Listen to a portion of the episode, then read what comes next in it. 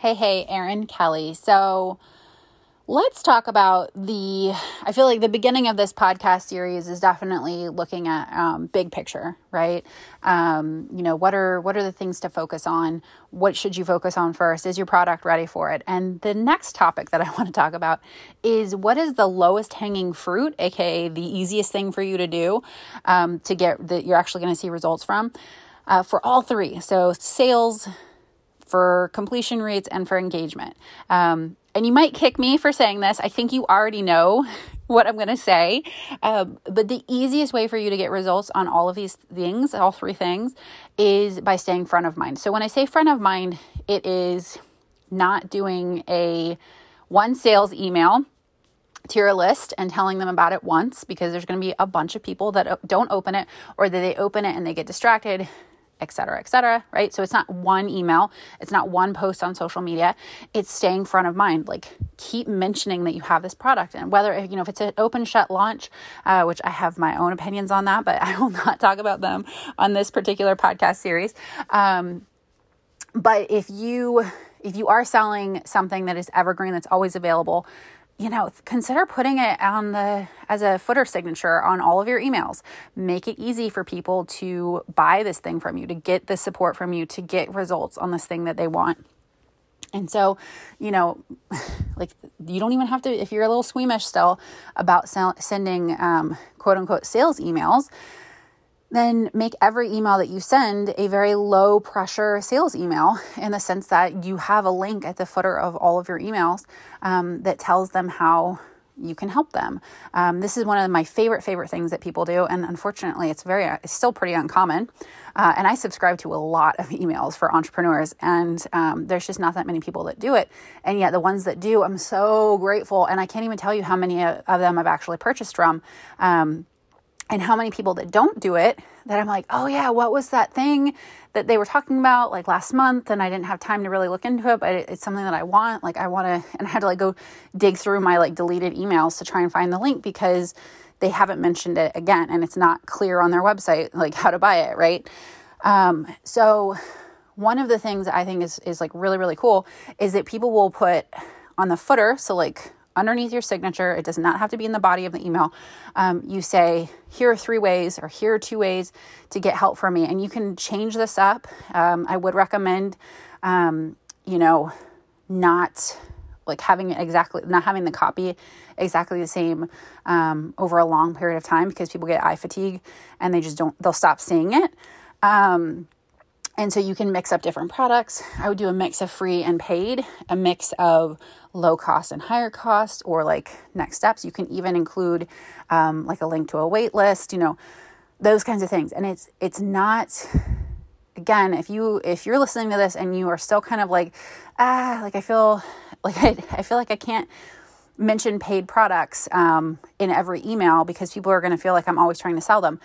Try and flip that internal messaging that you have and remember that you are here to serve your people you're here to provide a service and that they want to get results that you are going to that you can help them with right? So you are yes you're selling yes you are asking them um, to exchange money for your knowledge um, but you are doing it in a supportive way. So if that is one of your mental blocks, um, know that it's super common. Pretty much everyone has to go through it when they're first starting out.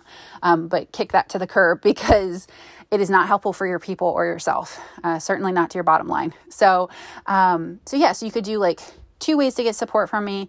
One is your Facebook group or your podcast, or maybe you have a signature freebie, or maybe you have a bunch of freebies, and one of them is actually really in line with whatever you're talking about in the the email.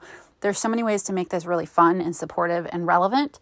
Um, and then, you know, the second thing can be a discovery call link, or it can be just a link to your member vaults that shows all of your paid products, or it can be if you're if you're an email marketing nerd like myself, like it could be conditional content that is, you know, maybe you have like three different segments that you have in your list, like previous clients, um, hot leads, and uh, people that have never purchased from you before, and like then you could put like even more personalized, relevant uh, sales message there, right? Like because to people that have worked with you previously, like you might want to offer them an invite to you only have three spots or something um, and you want to do a special deal for people that you've worked with before. Like there's so many ways to play around with this. Um, but it's it's a really easy low hanging fruit uh, to increase your sales and traffic to your member vault to always in every single email that you send have a footer. You can add it to your personal email as well a footer that uh, leads back to ways that you can support people. So if this is like still kind of an uncomfortable idea for you, uh, just do your member vault account, right? Because you have a mix of free and paid stuff there. So it's not like knocking people over the head like I'm asking you for money, which again is not really what you're doing. But if that's how it feels like that's what you're doing, um, just put your member vault marketplace link, you know, your main link, um, so that people can go and binge and buy. They can self serve. So um, that is like so, so, so easy to be front of mind, make it easier for people to support themselves and to purchase from you or to sign up uh, for things that you're doing and to continue the journey and the relationships with you beyond just reading your emails. And the same thing goes for social media posts as well. Like, I wouldn't necessarily in every single social media post you do have the same sort of thing,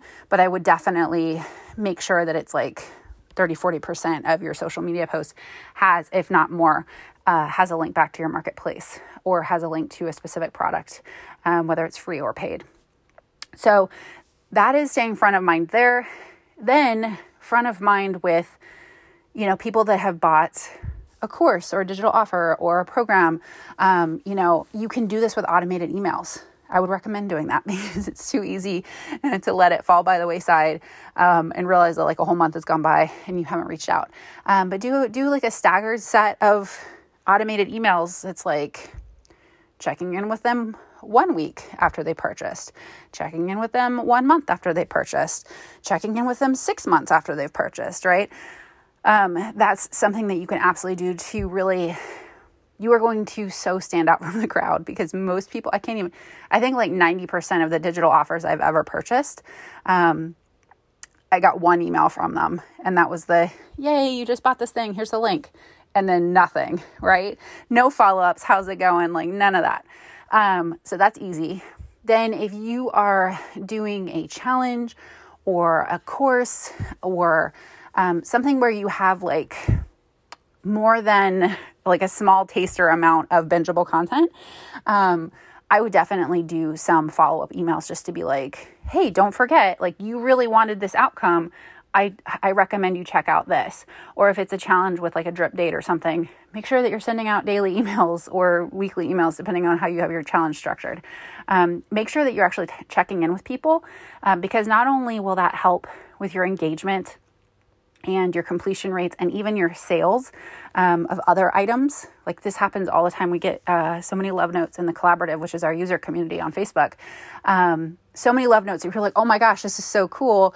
I ran a challenge and like people are logging in for the challenge and they're buying all of my other, like they're buying all this other stuff from me because it's there in their member vault.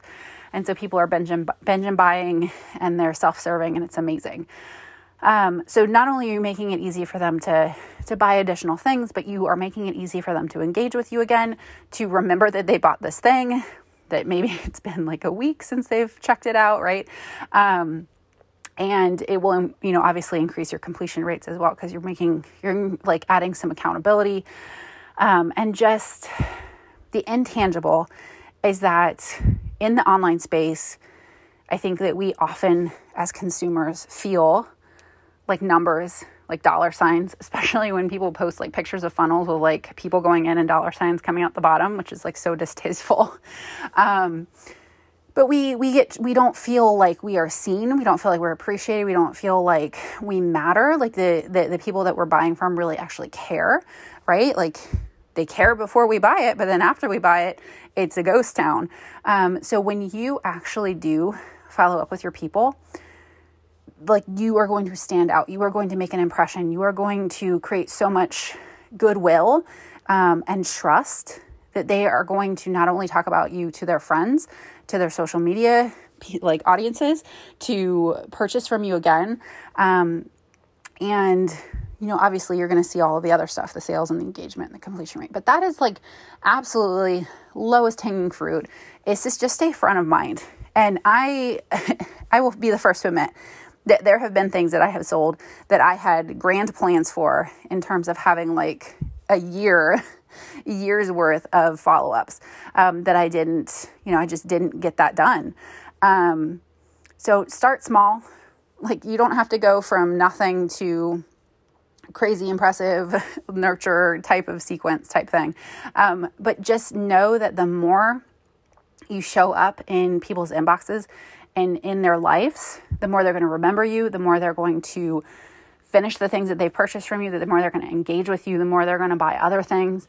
Um, and so that is easily, easily the fastest way for you to get results is to just stay front of mind and really and we're gonna i'm gonna make a whole nother episode about this but just to make it really easy for them to do the thing make it easy for them to log in and check out the thing that they bought make it easy for them to buy the thing which i already you know i mentioned having that in your footer of your email but just make it easy for them and they will love you for it. So lowest hanging fruit stay front of mind.